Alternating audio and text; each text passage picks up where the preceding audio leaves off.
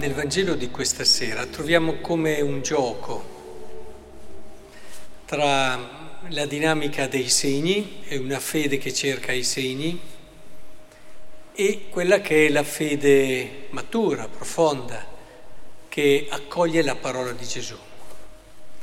E un po' in tutto si parte dicendo che nessun profeta riceve onore nella sua patria, e lo conoscono, è il figlio di Giuseppe, è troppo normale e alla fine si sanno i limiti, si sanno i difetti, si mettono in moto tantissime dinamiche che ti fanno dire ma dov'è lo straordinario?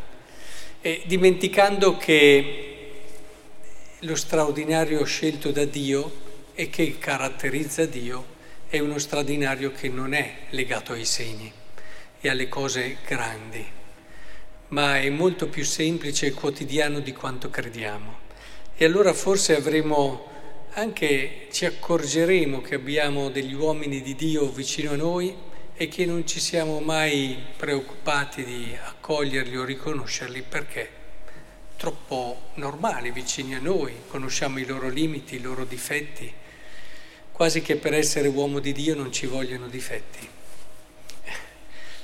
Mi verrebbe da dire ahimè ci sono anche i peccati negli uomini di Dio, ma è l'atteggiamento che hanno, quella sapere essere trasparenti a Lui in tutto quello che sono, sapendo vivere ogni cosa in una prospettiva d'amore. Ma poi continua e dice avevano saputo di quanto aveva fatto ed è per questo che lo accolgono, no? Lo accolsero perché aveva visto, avevano visto tutto quello che aveva fatto a Gerusalemme, non perché accogliamo che così con la sua parola ci converte, no? Questo sarebbe il giusto modo di accogliere Gesù. Forse riusciamo a trovare qualcuno che riesce a convertire il nostro cuore che noi non ci riusciamo mai. No, lo accolgono perché ci sono dei segni e se c'è una cosa che nella mia esperienza ho visto non converte i cuori, difficilmente almeno li converte, sono proprio i segni.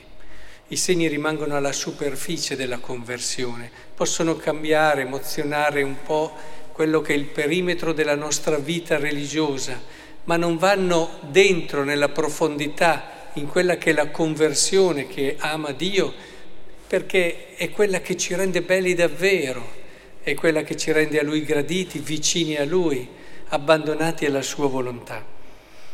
E ancora si gioca tra questo, arriva quest'uomo, si recò da lui, no?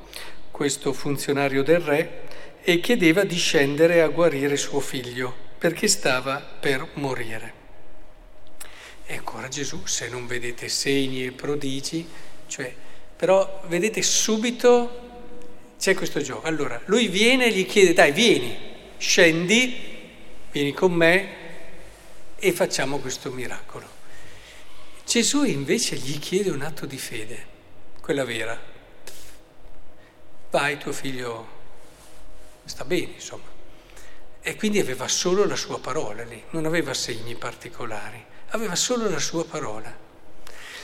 Gli chiede, io mi immagino il viaggio di ritorno di quest'uomo, no? che si capisce qui era un giorno di cammino, perché dopo i suoi servi gli dicono ma quando è che ha cominciato a star bene mio figlio? È ieri, intorno a mezzogiorno, quando lui era là da Gesù, quindi ci ha messo un giorno ad arrivare a casa. In questo giorno di cammino mi immagino questi pensieri di quest'uomo, no? Ma mi sono fidato di una promessa e la prima lettura di oggi è una, è carica di questa promessa di Dio. No? Mi sono fidato di una promessa che mi ha fatto quest'uomo, eh, che gli ha detto appunto, va, tuo figlio vive. E immaginate tutti i pensieri, ma potrà essere vero? Io mi sono fidato, ma no, eh, sarebbe troppo bello. Eh, lui che aveva il cuore spezzato, diviso come ogni genitore, dinanzi alla malattia e al rischio di perdere un figlio, ecco che quasi non ci credi dentro, ma no, poi dopo dice, ma forse sì. E, e tutto questo viaggio che ha fatto in questa, che un po' è il viaggio della nostra fede, se ci pensate. Noi abbiamo creduto a una parola, ci siamo fidati di una parola e, e questo cammino verso questo segno, questo giorno di cammino un eh, rappresenta un po' la nostra vita, la nostra vita dove ci chiediamo, ma io ho accolto Cristo perché per me è quello che mi può dare più di tutti, può davvero dare alla mia vita la cosa più bella che ci possa essere. Quella pienezza di amore, quella gioia, quel modo di vivere eh, questa esperienza terrena così breve, però in modo così vero, così profondo, così ricco da non rimpiangere nulla. E mi sono fidato, ma sarà proprio così? E, ma sarebbe troppo bello che davvero io possa davvero arrivare a contemplare Dio, a poterlo abbracciare, a poter godere di Lui. E, e poi ritorniamo, sì, però mi fido di lui, ci sono andato e, e rappresenta un po' il nostro percorso, il nostro cammino nella fede, fino a che, non arrivando a casa, viene confermato in questo suo atto di fede. E, e sarà la fine del nostro percorso questo. Beh, eh, mettiamoci davvero in questa prospettiva allora. Eh, se andiamo a cercare dei segni, vi do un consiglio, cercate quei segni efficaci che si chiamano sacramenti. Ecco, quei segni lì sono un aiuto enorme per arrivare ad incontrare e fare l'esperienza di Dio. E Dio con la sua salvezza che accompagna la nostra storia. E Dio col suo amore che ci è vicino, ci sostiene attraverso questi segni che sono i sacramenti. E approfittiamo di quelli che possiamo vivere con frequenza l'Eucarestia, il sacramento della penitenza e, e cerchiamo davvero di riscoprire quelli che abbiamo già ricevuto e di prepararci bene se alcuni li dobbiamo ancora ricevere.